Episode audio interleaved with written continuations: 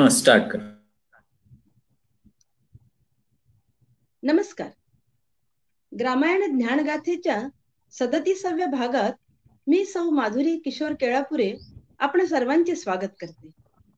लॉकडाऊनच्या काळात वेळेचा चांगल्या प्रकारे उपयोग व्हावा यासाठी ग्रामायण फेसबुक ऑनलाईन कार्यक्रम नियोजित करत असते. ग्रामायण हे गावातील लोकांना शहरी वातावरणाशी जोडण्याचे तसेच त्यांच्या स्वयंनिर्मित उत्पादनांना बाजारपेठ मिळवून देण्याचे एक व्यासपीठ आहे. त्याकरिता ग्रामायणामध्ये नुकतीच एक ऑनलाईन कार्यशाळा झाली. यात होळीसाठी केमिकल्स न वापरता इको फ्रेंडली रंग कसे तयार करायचे ते शिकविले गेले. त्याचप्रमाणे नेत्रबळ येथे साबण, धूपकांड्या, साच्यातील मूर्त्या अशा विविध प्रकारच्या गोमयापासून वस्तू निर्मितीची कार्यशाळाही आयोजित करण्यात आली होती. ग्रामायण फेसबुक ऑनलाईन कार्यक्रमात सेवा गाथा, उद्योग गाथा, चिंतन गाथा, ज्ञान गाथा यामध्ये विविध संस्थांचे प्रमुख किंवा समाजकार्य व उद्योग यांच्या संबंधित व्यक्तींशी नियमित भेट घडवून आणून देत असते. आजच्या ज्ञानगाथेच्या सदतीसाव्या भागात माननीय अनंत ढोले सर यांचे मी स्वागत करते. आज अनंत सर दिव्यांग संस्था, धोरण व योजना याविषयी आपल्याला मार्गदर्शन करणार आहेत. सर अनंत गायडन्स पॉइंट मार्फत पंचवीस वर्षापासून भौतिकशास्त्र, गणित, इंग्रजी, अकाउंट्स शिकवित आहेत. स्पर्धा परीक्षांच्या प्रवेश परीक्षांचे प्रशिक्षण देण्याचा त्यांचा प्रदीर्घ अनुभव आहे. ते एक शिक्षण तज्ञ म्हणून मान्यता प्राप्त आहे. राष्ट्रीय वक्तृत्व व वादविवाद पट्टू म्हणूनही ते ख्यातनाम आहेत.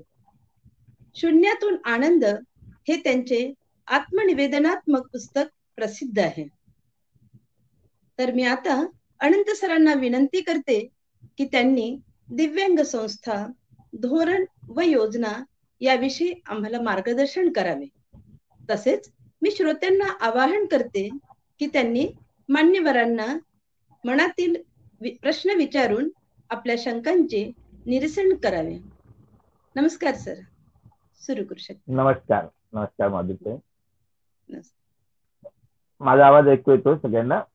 मी दिव्यांग धोरण, योजना, अंमलबजावणी व अडथळे हा विषय घेऊन आज आपल्या समोर आलेलो आहे. मुळातच मी स्वतः दिव्यांग आहे. माझा एकच हात चांगला आहे, म्हणजे एक हात, दोन्ही पाय, पाठीचा कणा. साधारणतः मी दीड वर्षाचा असताना अधू झाला होता आणि तेव्हापासून दिव्यांगांच्या श्रेणीत येत असल्यामुळे मला या गोष्टींची म्हणजे अतोनात जाणीव झाली की आपण जर दिव्यांग आहोत तर आपल्यासारखे शेकडो, हजारो, लाखो लोक या देशात आहेत आणि ते आपल्यासारखं जगतात आहे, की आपल्यापेक्षा चांगलं जगतात आहे, की आपल्यापेक्षा त्यांचे जग जगण्याचा स्तर हा आपल्यापेक्षा निम्न स्तरीय आहे. त्याबद्दलचा आपण अभ्यास केला पाहिजे आणि थोडी माहिती घेतली पाहिजे. तर साधारणतः माझ्या वयाच्या अठरा एकोणीसाव्या वर्षीपासून मी या क्षेत्रात कार्यरत आहे. या क्षेत्रात कार्य करण्यासाठी मला काही खास करावं लागलं नाही, कारण मी स्वतः अपंग असल्यामुळे, त्याच लोकांमध्ये सतत वावरत असल्यामुळे माझा हा उपक्रम म्हणजे हे काम माझ्या हाताने अनायसेच घडत गेलं. अनेक दिव्यांगांशी संबंध अगदी लहानपणापासून आला. मला माझ्या वडिलांनी अगदी मी चार वर्षाचा असताना कोणखाण्यातल्या home for physically handicap and old age home इथे ठेवून दिलं. तर चार वर्ष मी तिथे होते. माझ्यासारखे खूप अपंग माझ्या सभोवताली राहायचे.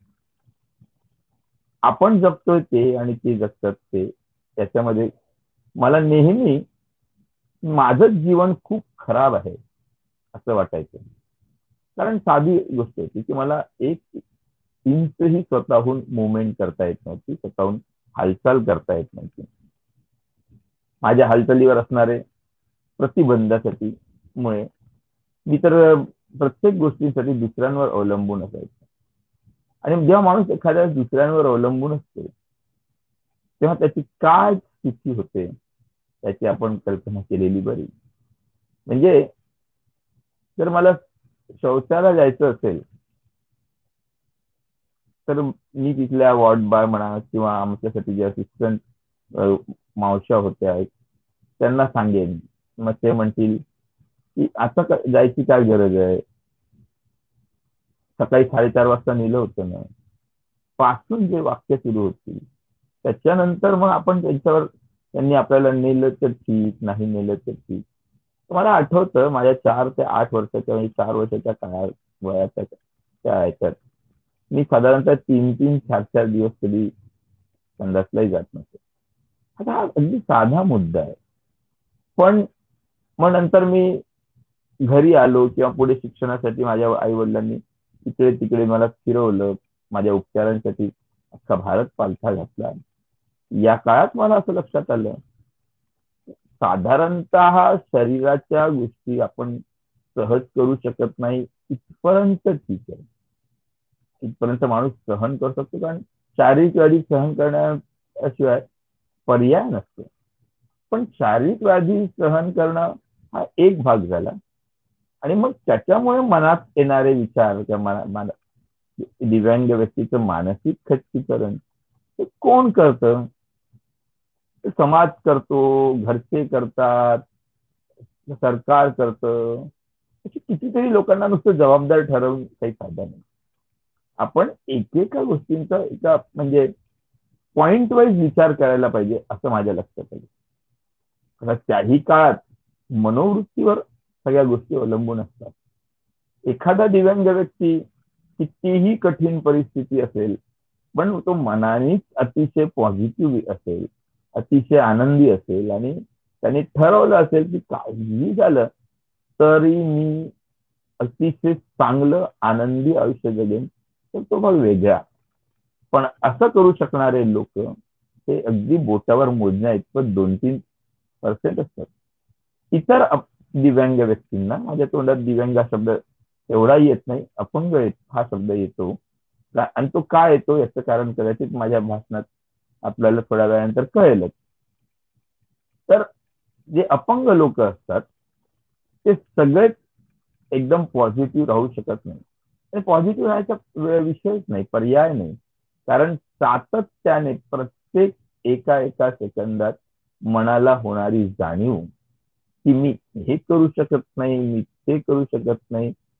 आता मी तुमच्या समोर आता भाषण देतो, हे या खोलीत मी एकटा आहे, पण माझ्या समोरचा कागद किंवा मोबाईल चुकून जर आता खाली पडला तर हे भाषण इथेच थांबेल आणि त्याच्यानंतर ते उचलाय मी पुन्हा कंटिन्यू करेन अशी अपेक्षा जर तुम्ही करू शकत असाल तर ती साफ चुकीची. आणि तो मोबाईल पडला आहे तो तिथेच खाली पडेल. जोपर्यंत माझा आवाज इतरांपर्यंत पोहोचणार नाही किंवा कोणीतरी येऊन मला तो मोबाईल उचलून देणार नाही तोपर्यंत मी आता म्हणजे सगळ्या गोष्टींनी टोटली म्हणजे ज्याचा शारीरिक अपंगत्व आहे मग मी मानसिक बौद्धिक अपंगही होऊन जाईन करायची. तर ही जी भावना आहे ही जी सा, साधी भावना असते त्याच्यामुळे दिव्यांग व्यक्तींच्या मनावर सातत्याने खूप वाईट परिणाम होत असतात. मग असे दिव्यांग व्यक्तींच्या मनावर वाईट जे परिणाम होत असतात याला जबाबदार तर खूप लोक असतील, स्वतः दिव्यांग व्यक्तीचं काही विचारही असतील तो भाग वेगळा. असे दिव्यांग आहेत किती? मुद्दा असा आहे, मागच्या सेन्सिसला साधारणतः तुमच्या लक्षात आहे की नाही माहित नाही पण आम्ही अभ्यास करणाऱ्या लोकांना कळून चुकतं की नऊ टक्के नऊ टक्के लोक या देशात नऊ टक्के लोक अपंग आहेत. नऊ लाख टक्के लोक अपंग आहेत. तर एका घरात आपण जास्तीत जास्त चारच व्यक्ती पकडू, म्हणजे दिव्यांगांच्या सभोवताली असणारे आणखी तीन व्यक्ती असं पकडाय.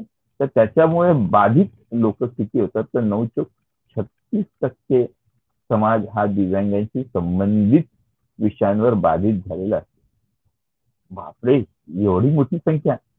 पण तुम्ही जेव्हा बाहेर निघता, समाजात निघता किंवा तुम्ही कुठे लग्न समारंभांना जाता, तुम्ही कुठे कार्यक्रमांना जाता, तुम्ही कोणत्याही खेळाच्या ग्राउंडवर जाता तर तिथे तुम्हाला इतके दिव्यांग किंवा दिव्यांगाशी संबंधित व्यक्ती दिसतात का? मुद्दा महत्वाचा की नाही, दिसत नाही. काय साधा विषय आहे. एक तर तो दिव्यांग व्यक्ती त्या मनावर झालेला जो आघात आहे, शरीरापेक्षाही मनावर झालेला जो आघात आहे त्याच्या समोर सभोवतालच्या चार टक्के तीन टक्के लोकांवर झालेला आघात आहे की त्यांचे त्या विषयावर समाजात किंवा इतरत्र कुटुंबात बोलतही नाही आणि दिव्यांग प्रदर्शन करू शकत नाही. प्रदर्शन करणं हा भाग नाही आहे, किंबहुना ते प्रदर्शन होतच नाही. दिव्यांग व्यक्ती समाजाभिमुख होत नाही, होऊ शकत नाही, कारण त्याला त्याच्या भरपूर समस्या असतात.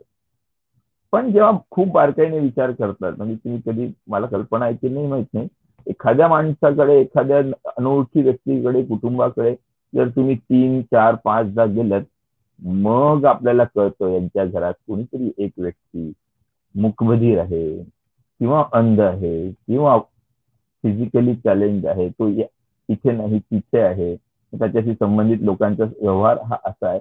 तुम्हाला कधी पहिल्या भेटीत कळणार नाही, दुसऱ्या भेटीतही करणार नाही, पण त्यांचे मित्र असतात, नातेवाईक असतात.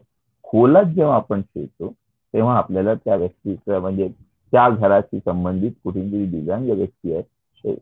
आणि मग आपण आपला व्यवहार कदाचित त्यांच्या बाबतीत बदलू नये, जसे आपण आधी वागत आहोत तसाच व्यवहार असला पाहिजे असं आपण जाणीवपूर्वक इतर सामान्य व्यक्ती करायला लागते. आणि हाच फरक आहे. जाणीवपूर्वक आपण व्यवहार बदलून असं करत असताना आपण त्या दिव्यांग व्यक्तीला समाजात आणायचा मात्र तरी प्रयत्न करत नाही. तुम्ही म्हणाल सर मग तुम्ही कसे समाजात आलात?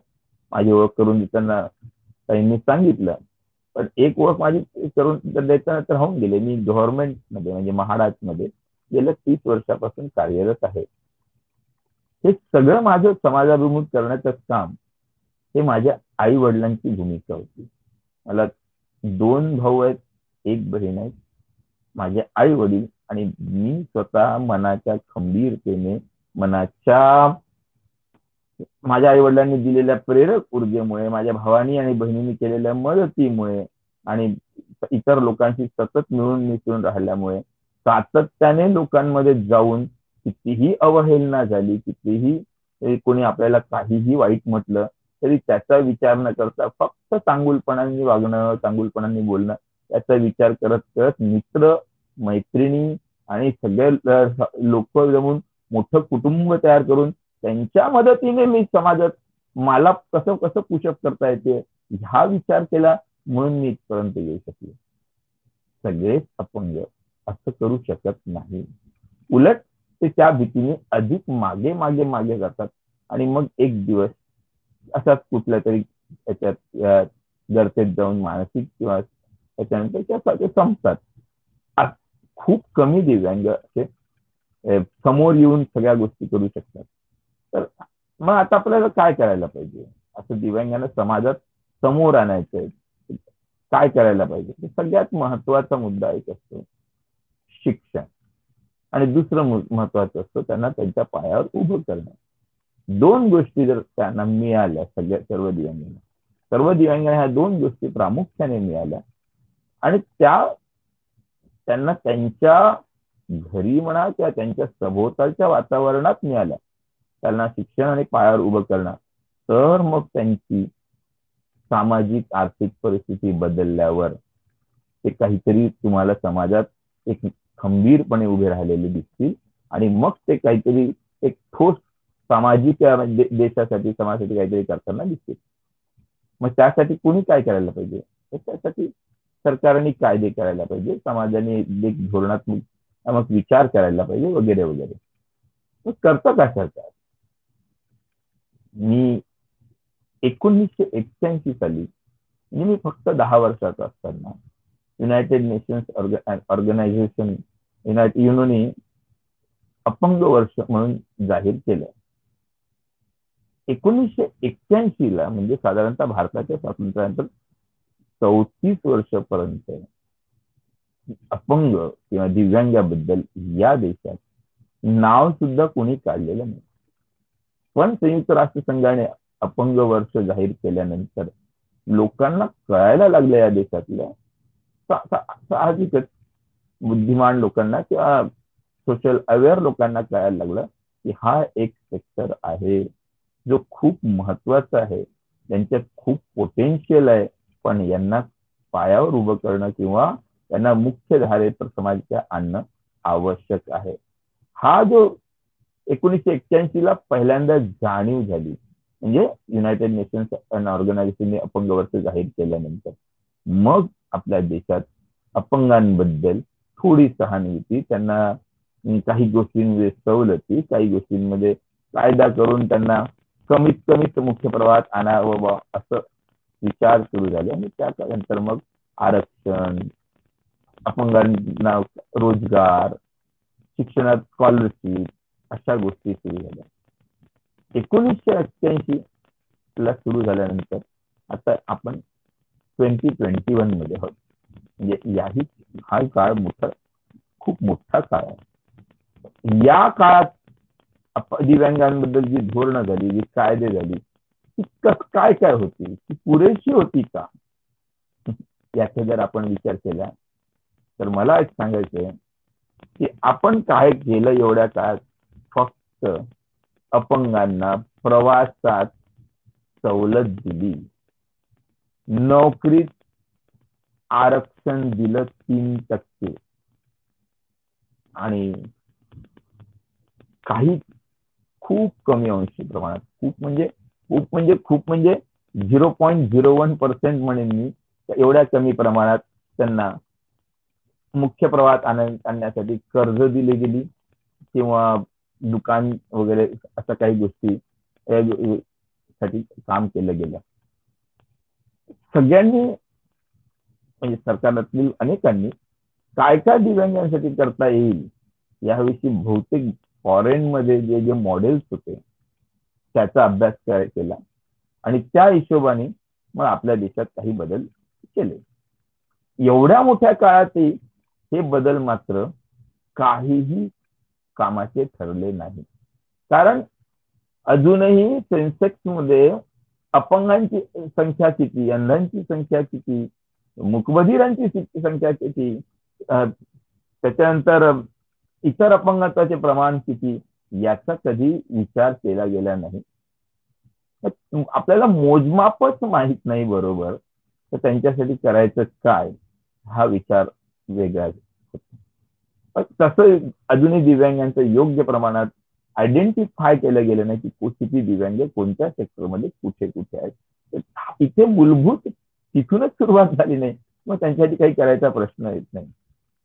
मागील म्हणजे आता ज्या सरकार आहे त्याच्या पूर्वार्धात मात्र एक घटना विशेष करून घडली की मला असं वाटलं होतं की खूप काही केलं जाईल, नवीन सरकार खूप काही करेल.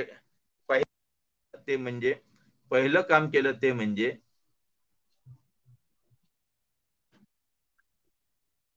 अपंग हा शब्द बदलून दिव्यांग हा शब्द आणला. तेव्हा तरी खूप गोष्टी घडतील असं मला वाटलं होतं, पण तसं काही झालं नाही. आणि दुसरी गोष्ट, अपंग अधिनियम दोन हजार सतरा हा कायदा केला गेला. तसा तो कायदा करण्याचे प्रयत्न अठ्ठ्याण्णव पासून चालू होते. खूप मागण्या होत्या, खूप प्रलंबित मागण्या झाल्या, त्याच्यानंतर तो कायदा केला गेला. मधल्या काळात काही मसुदे, काही धोरण अशा अनेक गोष्टी झाल्यात, पण कोणत्याही गोष्टींचं आणि आता दोन हजार सतराच्याही कायद्याची पूर्ण अंमलबजावणी संपूर्ण देशात कोणीही करू शकलं नाही. आत्ता आत्ता काय झालं की गेल्या दोन तीन वर्षात जे अपंगांमध्ये साधारणतः सात प्रकार होते त्यात जे एकवीस प्रकार केले गेले. अजून त्याच्यात चौदा प्रकारांची वाढ करण्यात आली, पण त्याही प्रकारांची वाढ करण्यानंतर आरक्षणाचं प्रमाण तीन टक्क्यावरून एकच टक्का वाढवण्यात आलं आणि चार टक्के करण्यात आलं. जर अपंगांचं प्रमाण आधीच खूप जास्त होतं, त्याच्यातही इतके सारी लोकांची संख्या आणखी तुम्ही वाढवली आणि आरक्षणाचं प्रमाण फक्त तीन वरून चार वर गेलं. अशा परिस्थितीत खरं सांगा मला, तुम्हाला तरी पटतं का की दिव्यांगांसोबत काही न्याय झाला? कारण बोलायला गेलं तर इतक्या इतके लूप होल्स आहेत सगळ्या गोष्टी, खास करून कोणत्याही कायद्याच्या अंमलबजावणीमध्ये इतके प्रॉब्लेम्स आहेत की आपल्याकडे साधे साधे कायदे आपण आता बघतो या कोरोनाच्या काळात, साधारणतः सगळ्यांनी मास्क घालावा, सॅनिटायझर वापरावं, सोशल डिस्टन्सिंग पाळावं, हे तर तुमच्या जीवनाशी निगडीत गोष्टी आहेत, त्याच्याने तुमचंच आयुष्य वाचणार आहे. पण त्याच्याही इम्प्लिमेंटेशन मध्ये सरकारला इतके प्रॉब्लेम होतात.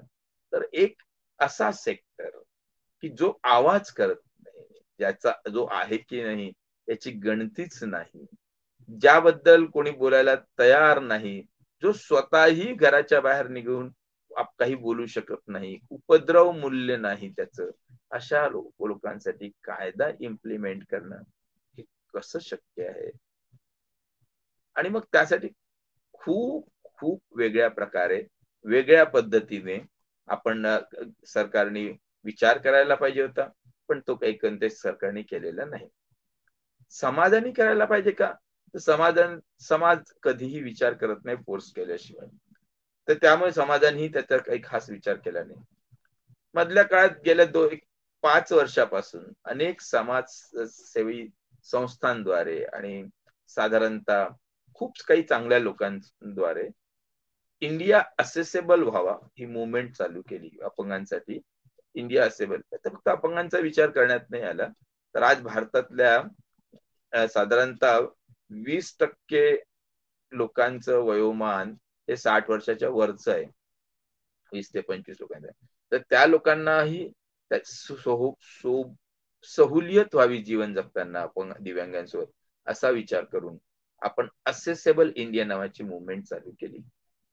म्हणजे काय, तर ज्या ठिकाणी दिव्यांग पोहोचू शकत नाही किंवा त्याच्यासाठी पोहोचण्याची काही साधन सामग्री नाही किंवा सोपेपणा नाही, तसं करणं म्हणजे साध व्हीलचेअर उपलब्ध करून देणं, रॅम्प्स प्रत्येक ठिकाणी असणं, मूकबधीर लोकांसाठी वेगवेगळ्या ठिकाणी बोर्ड लावलेले असणं, लाईन लोकांसाठी साठी त्या पद्धतीचं ब्रेल वाले मार्ग तयार करणं. तुम्ही समाजात तेव्हा कुठेतरी बघता आजूबाजूला तर तुमच्या किती लक्षात येतं. मला माहित आहे तुम्ही सांगाल मला, सर एअरपोर्टवर व्हीलचेअर ठेवलेली असते, मला माहित आहे एखाद्या मॉलमध्ये व्हीलचेअर ठेवलेली असते. बस असं व्हीलचेअर ठेवली किंवा एखाद्या ठिकाणी एक उभा आडवा रॅम्प तयार करून टाकला की इंडिया असेसेबल झाला, असं तुम्ही म्हणू शकाल का? प्रत्येक ठिकाणी आपण काय करतोय आपल्याला कल्पना नाही आहे की एखादा दिव्यांग आपल्या सगळ्या परिस्थितीवर मात करून सगळं काही करून बाहेर समाजात निघाला. आता त्याला खेळायचंय, आता त्याला जीवनावश्यक वस्तूसाठी दुकानात जायचंय, तर तो खेळायला मैदानात जाऊ शकतो, तो फिरायला बागेत जाऊ शकतो, तो जीवनावश्यक वस्तू खरेदी केलेल्या दुकानात गेल्यावर त्याला पाहिजे ती वस्तू तो विकत घेऊ शकतो का? असा तुम्ही एका ठिकाणी बसून विचार करा बरं, तुम्हाला लक्षात येईल हे सुद्धा तो करू शकत नाही, कारण तसं करण्याची कुठलीही व्यवस्था आपल्याकडे नाही. तुम्हाला खोटं वाटेल, कुठल्याही बागेत जर तुम्ही गेलात तर मुख्य द्वार बंद असतं आणि बाजूला एक छोटं द्वार दार असतं, ते फक्त असं असं तिकडे ढकलायचं असतं गेट आणि मग असं करून तिथे जायचं असतं. तुम्ही व्हीलचेअरने गेलात तर तिथून जाणार आहे का? आहात का? ठीक आहे, एखादा माणूस समजा घुसत घुसत गेला, हातावर गेला, तर तोही त्या दारातून गेटमधून बागेत जाऊ शकतो का? नाही, मग तशी व्यवस्था नाही.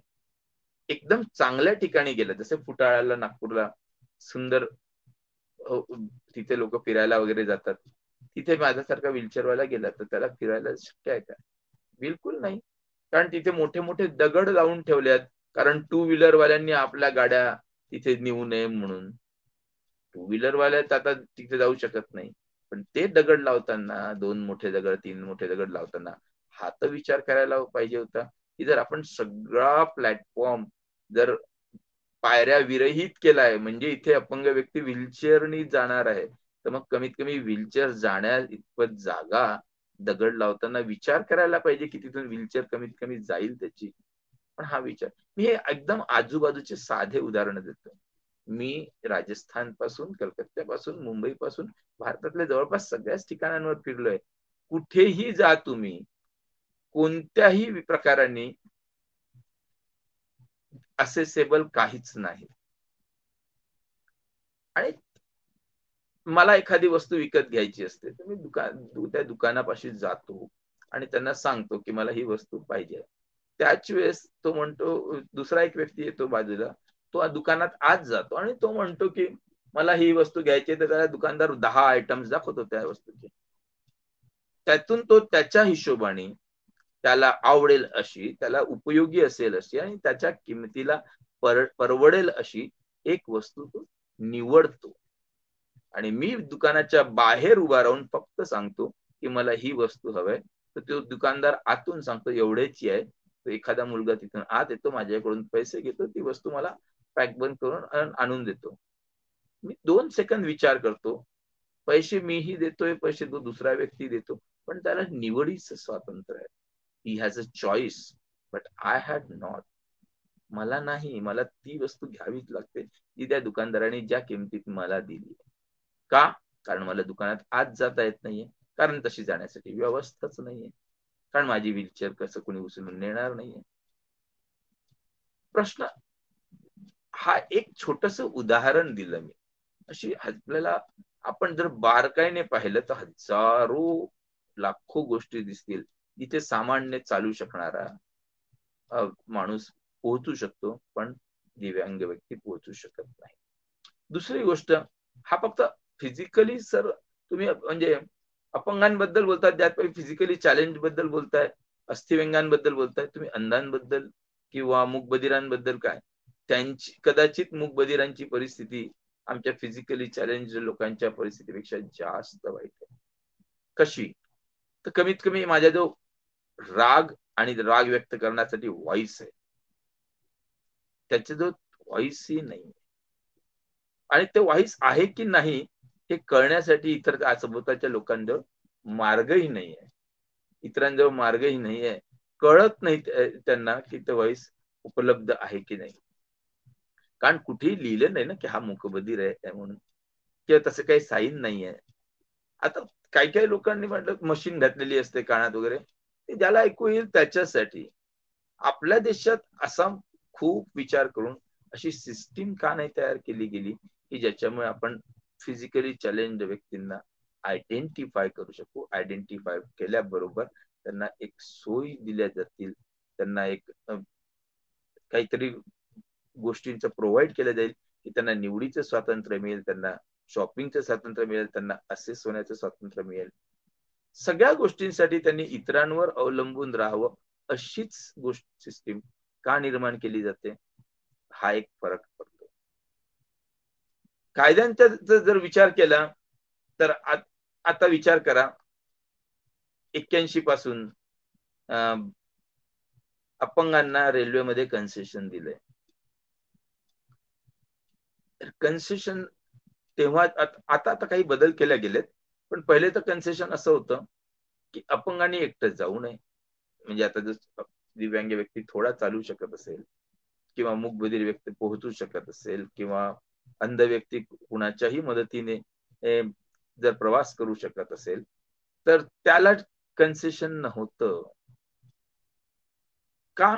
कारण दिव्यांग व्यक्तीसोबत एक एस्कॉर्ट आहे, कन्सेशन एस्कॉर्टला मिळालं पाहिजे आणि दिव्यांग व्यक्तीला म्हणजे पन्नास टक्के सवलत अपंग व्यक्तीला आणि पंच्याहत्तर टक्के सवलत त्याच्यासोबत असलेल्या एस्कॉर्टला, अशा पद्धतीचं कन्सेशन होतं. मला कळत नाही याच्याबद्दलचा विचार तेव्हापासून के, के, के, कसा केला गेला. मग मी विचार केला की आता ठीक आहे, कन्सेशन आहे, तर आज मी रेल्वे स्टेशनवर किंवा माझ्या वेगवेगळ्या ऍपच्या मदतीने जर अपंगांचं रिझर्वेशन करायला गेलो तर पहिले विचार करावा लागतो की कोणत्या गाडीमध्ये दिव्यांगांना रिझर्वेशन आहे. म्हणजे एक सरकस सरसकट म्हणून दिलं की अपंगांना ट्रेन मध्ये सवलत आहे, या वाक्याला तसा काही अर्थ नाही. कारण काही विशिष्ट लांब पल्ल्यांच्या एक्सप्रेस ट्रेन मध्ये, फक्त स्लीपर कोच मध्ये आणि गर्दीच्या म्हणजे ज्याला म्हणतो आपण जनरल डब्यामध्ये कन्सेशन उपलब्ध आहे.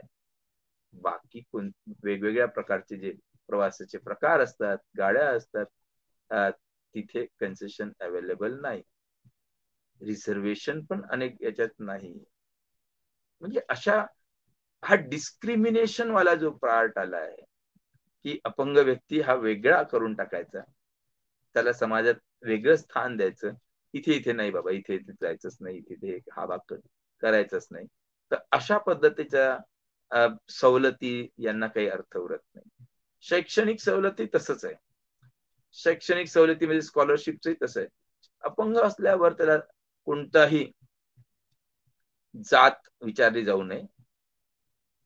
हॅलो, बोला बोला, कंटिन्यू करा कंटिन्यू करा. ऐकू येतंय का? हो हो हो हो. माझं पण लाईव्ह थांबलेला आहे. नाही नाही, सुरू आहे सुरू आहे सुरू आहे. हॅलो प्रशांत, ऐकू येतं का? हो, येत आहे येत आहे येत आहे येत आहे. अच्छा, आणि दिसत दिसणं चालू आहे कॅमेरा? हो हो हो हो. हा, तर अशा पद्धती याच्यात डिस्क्रिमिनेशन जे केलं जातं, वेगवेगळे प्रकार केले जाते अपंगांमध्ये अपंगांमध्ये हा एक मोठा वाईट प्रकार आहे.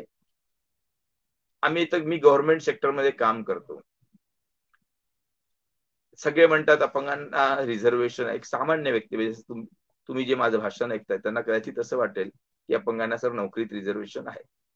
हो आहे ना, मग नोकरीत रिझर्वेशन आहे, मग मी तिथे रिझर्वेशननी नोकरीला लागतो, मग मी काहीतरी चांगलं काम करतो, आता मला प्रमोशन मिळेल, त्याच्यात बाकीच्यांना रिझर्वेशन आहेत, मग मलाही असले पाहिजेत.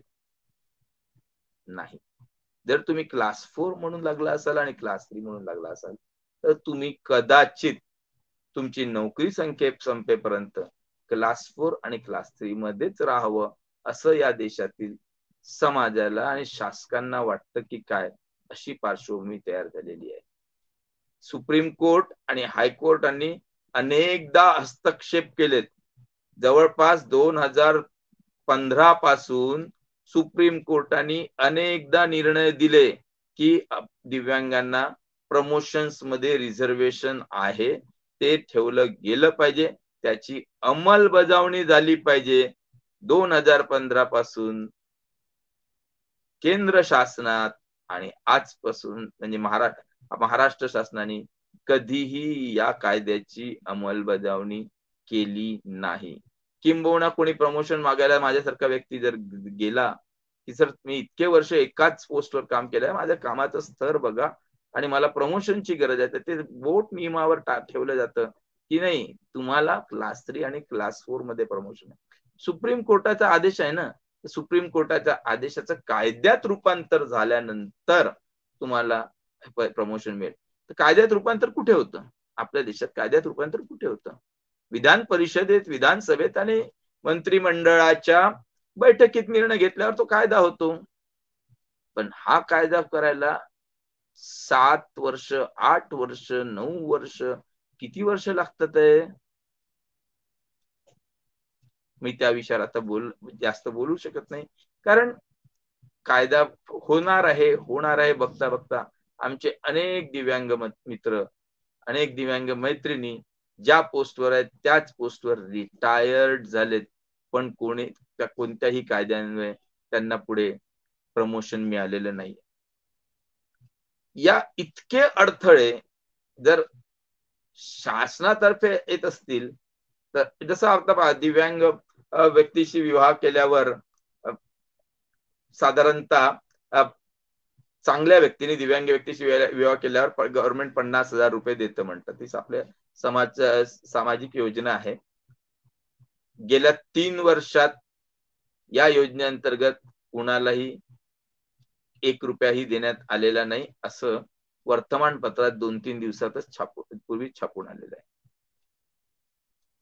आमचे मित्र तेलंग वर्मा यांनी त्या दिवशी पॉइंट आउट केलं, नागपूर शहराचं बजेट डिक्लेअर केलं होतं, त्यात दिव्यांगांच्यासाठी जी तरतूद केली होती ती पशुसंवर्धनापेक्षाही कमी होती. ठीक आहे, यो विविध योजना असतात, दुकानं द्यायची असतात, त्यांच्या त्यांना पायावर उभे करायचे असतात, कारण त्याच्यासाठी जी पैशा आर्थिक तरतूद असते तीही खूप निम्न केली. बरं, ती तरतूद कोणत्याही नगर परिषदेची म्हणा किंवा महानगरपालिकेची म्हणा खर्च होते का वर्षभरात, की परत जाते? तुम्हाला काय वाटतं, काय होत असेल? खर्च करायला पाहिजे ना दिव्यांगांवर, तो तरतूद तुम्ही केली तर खर्च करायला पाहिजे ना, पण तसंही होताना कधी दिसत नाही. अनेक का दिव्यांगांना समस्या आहेत, त्यांना जर रोजगारासाठी तुम्हाला खरं सांगतो खूप अपेक्षा नाही हो, समाजाकडून नाही, शासनाकडून नाही, बस एक छोटीशी अपेक्षा असते. साधारणतः आपल्या पायावर उभं राहून सातशे आठशे रुपये रोजीने माणूस कमवायला शिकला पाहिजे. इतकं जर असलं तर दिव्यांग व्यक्ती हा खूप समाधानी व्यक्ती आहे, तो बरोबर आपलं कुटुंब चालवतो, बरोबर तो आपलं सामाजिक स्तरावर अतिशय आनंदाने जगतो, आणि आनंदाने राहणं, आपलं कुटुंबाचा योग्य उदरनिर्वाह करणं याच्यापेक्षा मोठी देशसेवा नाही, आणि त्यात तो समाजाला आपलं कॉन्ट्रीब्युटही करतो. पण तेवढंही जर त्याच्यात होत नसेल, तितकंही आपण त्याला पायावर उभं करायला काहीच करत नसू, शिक्षणाचा तर अभाव आहे तो भाग वेगळा, पण एवढं करून आपण कुठेतरी त्याला पायावर उभं करू शकत नसू, जवळपास सगळ्या जिल्हा परिषदा, नगर परिषदा, महानगरपालिका सगळे तरतूद करतात पण योजना आखत नाही. योजना आखली तर ती कार्यान्वित करत नाही, कार्यान्वित करायसाठी गेले तर त्यांच्या समोर कार्यान्वित करण्यासाठी इम्प्लिमेंटेशनची जे समस्या असतात त्याच्यामध्ये ते मागे पडून जातात. बरं, एखादा दिव्यांग व्यक्ती तुमच्यापर्यंत आल्यावर तुम्ही त्याच्याशी खरंच त्या पद्धतीने त्याला मदत करू शकतात का, तर तुमच्या समोर आधीच नियमांची तुम्ही अशी चौकट तयार करून ठेवलेली असते की त्या चौकटीतून ते काही करता येत त्यांना येत नाही. अशा अनेक गोष्टी आहेत की जे अडथळे आहेत धोरणांना. दोन हजार अठराला दिव्यांगांचं धोरण राज्य सरकारने पण जाहीर केलं, त्यातलं एक एक एक एक कलम जर तुम्ही वाचलं तर खूप छान वाटतं. समान संधी, समाजात पुढे आणणे वगैरे वगैरे, खूप खूप छान. आपल्या देशातले धोरणं ही जगातल्या सगळ्या धोरणांपेक्षा खूप सुंदर आहेत, अतिशय उत्तम आहेत, पण धोरण आणि कायदा याच्यात खूप फरक आहे. माझं धोरण कितीही चांगलं असलं तरी त्या धोरणानंतर आपण त्याचा कायद्यात रूपांतर जोपर्यंत करत नाही तोपर्यंत त्यातल्या लोकांना काहीही कळत नाही. आणि मग कायद्याची अंमलबजावणी करायसाठी एक वेगळी सिस्टम निर्माण करावी लागते, ती सिस्टम आपण कधीच निर्माण करत नाही. अनेक अपंगांच्या संस्थांमधून, म्हणजे साधा विचार करा की एका सर्वसामायिक शिक्षण विभागात चार दिव्यांग व्यक्तीवर एक शिक्षक नेमावा लागतो. मग मला सांगा, आठव्या वर्गात एखाद्या शाळेत नॉर्मली जे तुम्ही शाळा म्हणता तिथे चार दिव्यांग व्यक्ती असतात का, त्यांच्यावर शिक्षक एक नेमला जातो का? असे सगळे प्रश्न खूप आहेत, हे मी प्रश्नांची मालिकाच तिथे सांगू शकेल. पण ह्या सगळ्या गोष्टींबद्दल वापो करण्यापेक्षा आता आपण काही पॉझिटिव्ह बघू की आपल्या देशात काय काय चांगलं झालं दिव्यांगांच्या दृष्टिकोनातून. फक्त एक गोष्ट चांगली झाली, ती म्हणजे अवेअरनेस आला, आणि ती म्हणजे सगळ्या दिव्यांगांबद्दल जर अवेअरनेस आला तर सगळे राजकीय पक्ष जेव्हा निवडणुकीसाठी आधी जाहीरनामा टाकतात ना, त्यात एक दोन ओळी दिव्यांगाबद्दल टाकतात, पण ते पूर्ण करो की न करो. इतका तर अवेअरनेस आला की दिव्यांग व्यक्ती हा जेव्हा वोट देतो तर त्याच्या घरचे तीन चार लोकांचे मत त्याच्या सोबतच जोडले गेलेली आहे. हा अवेअरनेस सगळ्या राजकीय पक्षांना आलेला आहे, त्यामुळे जाहीरनाम्यात त्याचा उल्लेख केला. एक पॉझिटिव्ह गोष्ट खूप उत्तम आहे ती गोष्ट झाली. आणि आता तर व्हीलचेअरचा वापर जवळपास सगळेच राजकीय पक्षातील मोठे मोठे लोक करायला लागले, तर मे बी त्यांना आता जाणीव होत असेल की व्हीलचेअर वापरताना काय अडचणी येतात. आणि एकदा म्हणजे साधं वाक्य असतं, आता व्हीलचेअर ठेवलेली आहे, तुम्ही तिथे जाऊ शकता. व्हीलचेअर नुसतं ठेवलेली आहे या वाक्याने तो व्यक्ती तिथे पोहोचत नाही, त्याला व्हीलचेअर वापरण्यात काय अडथळे येतात पासून खूप साऱ्या गोष्टी आहेत हे याचा वापर चालू झालाय. त्याच्यामुळे कळतंय त्यांना, कळत नक्कीच कळत असेल. सामाजिक जे दिव्यांग व्यक्ती आता पुढे येतात त्यांना आपण पॉझिटिव्हली त्यांना सोबत करतो, त्यांना संधी द्यायचा प्रयत्न करतो. संधी त्यांना ती आर्थिक बाबतीत देतो की नाही याच्या बाबतीत मला कल्पना नाही, पण सामाजिक बाबतीत तरी शिक्षणामुळे हा बदल घडला की जे जुन्या काळात लहान मुलांना, अपंग व्यक्तींना वेगवेगळ्या नावाने हाक्या मारायचे, चिडवायचे, कमीत कमी शहरी भागात हा प्रकार आता बंद झालाय. अॅट्रॉसिटी कायदा दिव्यांगा बाबतीत लागू झालाय, त्या बाबतीत ही पॉझिटिव्ह गोष्ट म्हणायला पाहिजे. अंमलबजावणी बाबतीत मी बोलणार नाही, धोरणं खूप आहेत. दिव्यांगांच्या निवासी शाळांची संख्या महाराष्ट्रभरात भरपूर झालेली आहे. ठीक, आता जर दिव्यांग व्यक्तीला निवासी शाळेत राहून जर काही शिकायचं असेल किंवा स्वतःच्या पायावर स्किल डेव्हलपमेंट करायचं असेल तर ती संधी उपलब्ध होऊ शकते जर त्यांनी अप्रोच केला तर. तर ही एक पॉझिटिव्ह गोष्ट आहे, पण त्याचा परिणाम त्याच्या आर्थिक आजच्याच पेपरातली कोणत्या तरी पेपरातली बातमी ऐकली मी की एक दिव्यांग व्यक्ती म्हणते की मी मला मी मोठ्या मेहनतीने शिलाई काम शिकली आणि मला असं वाटलं की आता मला एक मशीन मिळाली तर मी माझा उदरनिर्वाह करू शकेन, पण एक वर्ष झालं शिलाई मशीन अजून उपलब्ध झाली नाही.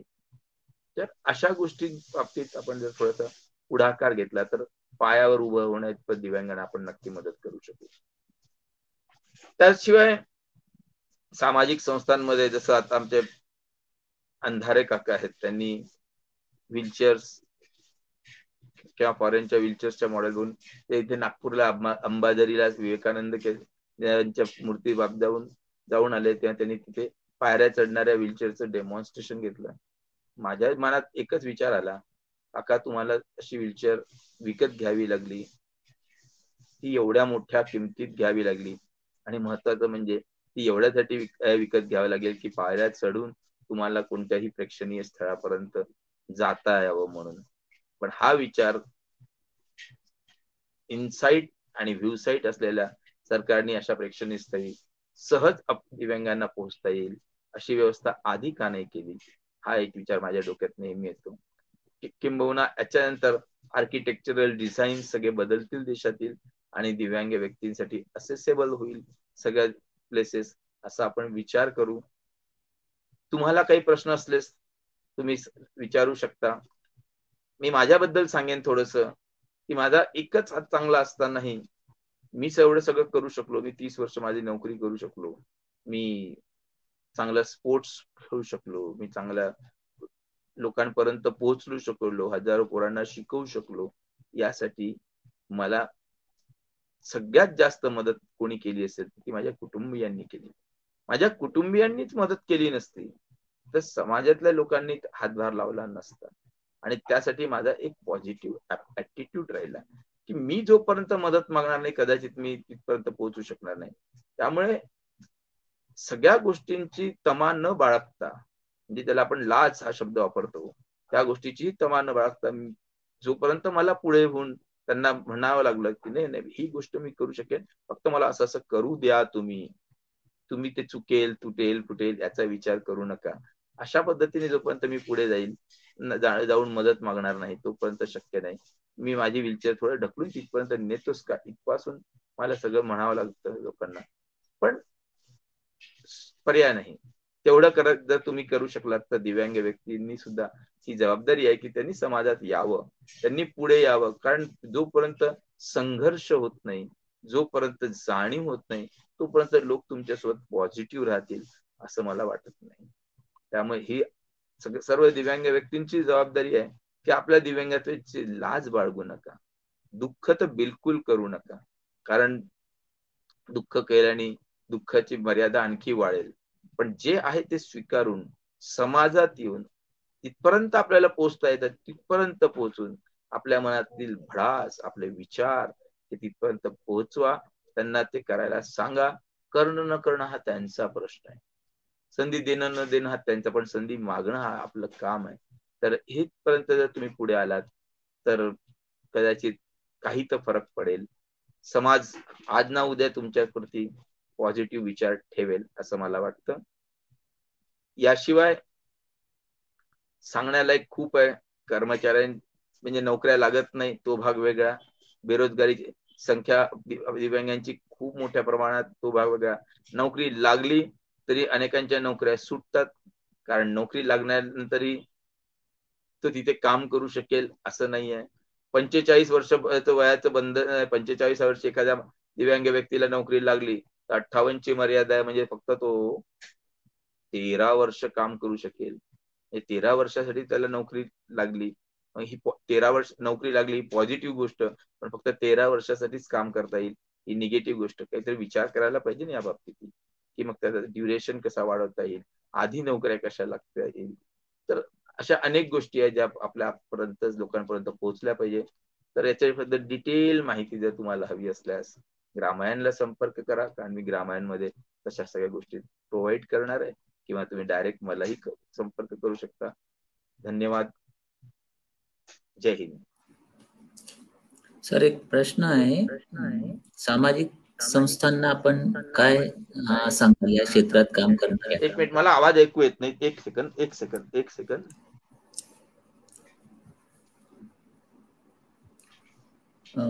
एक सेकंद येतोय आवाज येतोय आवाज एक सेकंद एक सेकंद एक सेकंद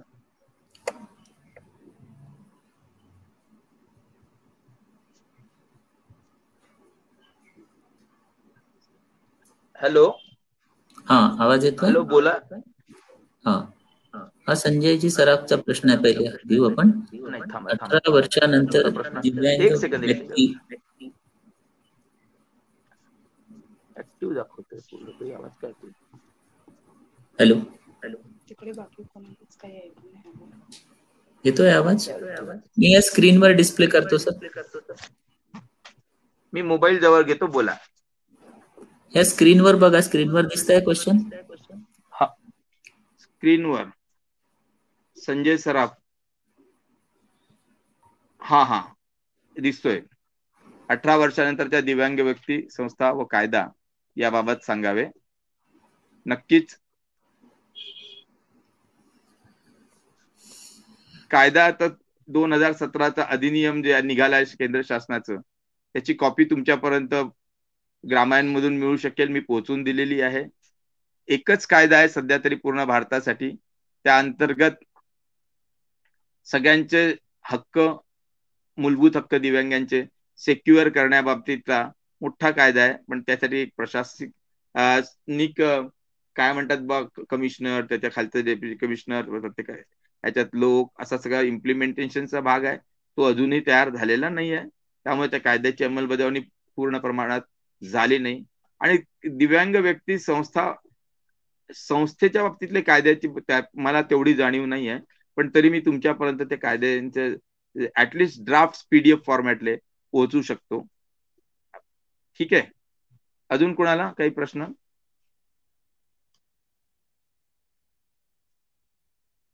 हॅलो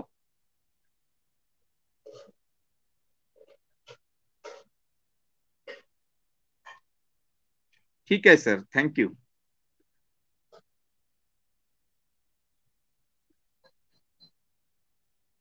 हा या संस्था या क्षेत्रात काम करणाऱ्या संस्थांना काय मार्गदर्शन कराल?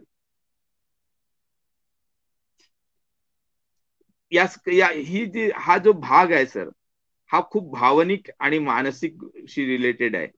त्यामुळे या क्षेत्रात काम करताना कितीही चांगलं काम केलं तरी जेव्हा एखाद्या व्यक्तीवर, दिव्यांग व्यक्ती बाबतीत त्याला त्रास होतो, फील होतं की माझ्यासाठी केलं नाही गेलं, ते रागा त्या रागाचा त्या सामना मात्र करावा लागतो. पण या या संस्थे या बाबतीत एक आहे, खूप सारं करता येण्यासारखं आहे. मी त्या माझ्या भाषणात त्याचा उल्लेख केलाय. सर्वप्रथम तर तुम्ही या संस्था या संस्था ज्या असतात त्यांनी एक काळजी घेतली पाहिजे की त्यांना सर्व दिव्या दिव्यांग व्यक्तींना, ग्रामीण असो शहरी असो, सगळ्यांपर्यंत शिक्षण मोफत आणि तिथपर्यंत पोहोचलं पाहिजे. सर्वसमावेशक शिक्षणाचा अंतर्भाव केला पाहिजे संस्थांनी. आणि दुसरं म्हणजे त्यांना पायावर उभं राहण्याकरता, मिनिमम त्यांना पायावर उभं राहण्याकरता, व्यवसाय करण्याकरता मदत केली पाहिजे. आणि जर कोणत्याही डिपार्टमेंटमध्ये चार पर्सेंट रिझर्वेशन हे खूप कमी आहे, मान्य मला, पण तरी ते ते रिझर्वेशन तरी भरलं जावं याच्यासाठी सर्व संस्थांनी प्रयत्न जर केले तर दिव्यांग व्यक्तींना रोजगार मिळेल एवढं नक्की करू शकतो आपण. अजून झालेले प्रश्न माधुरीताई आपण आभार प्रदर्शन. ओके धन्यवाद सर. आपण आज आपल्या विचारातून दिव्यांगांच्या जीवनाचे खरे दर्शन घडविले, कारण हे तुमचे स्वतःचे अनुभव आहेत. शारीरिक शारीरिक अपंगत्वातून मानसिक आरोग्य स्वस्थ ठेवणे जरा कठीणच आहे. त्यासाठी सरकारने व विविध कार्यकारी संस्थांनी प्रयत्न केले करत आहेत, परंतु अजून पुढे येण्याची गरज आहे असे आपल्याला वाटते व ते खरे आहे. सर, अनेक कायदे दिव्यांगासाठी अजून बनायचे आहेत. आपल्या देशातील सामाजिक संस्था व कायदे तज्ञांनी सरकारकडे रीतसर मागणी मांडायला पाहिजे असे आम्हाला सुद्धा वाटते व आम्ही जरूर प्रयत्न करू. धन्यवाद सर. सर, आपण वेळात वेळ काढून आम्हाला मार्गदर्शन केले त्याबद्दल धन्यवाद. धन्यवाद धन्यवाद.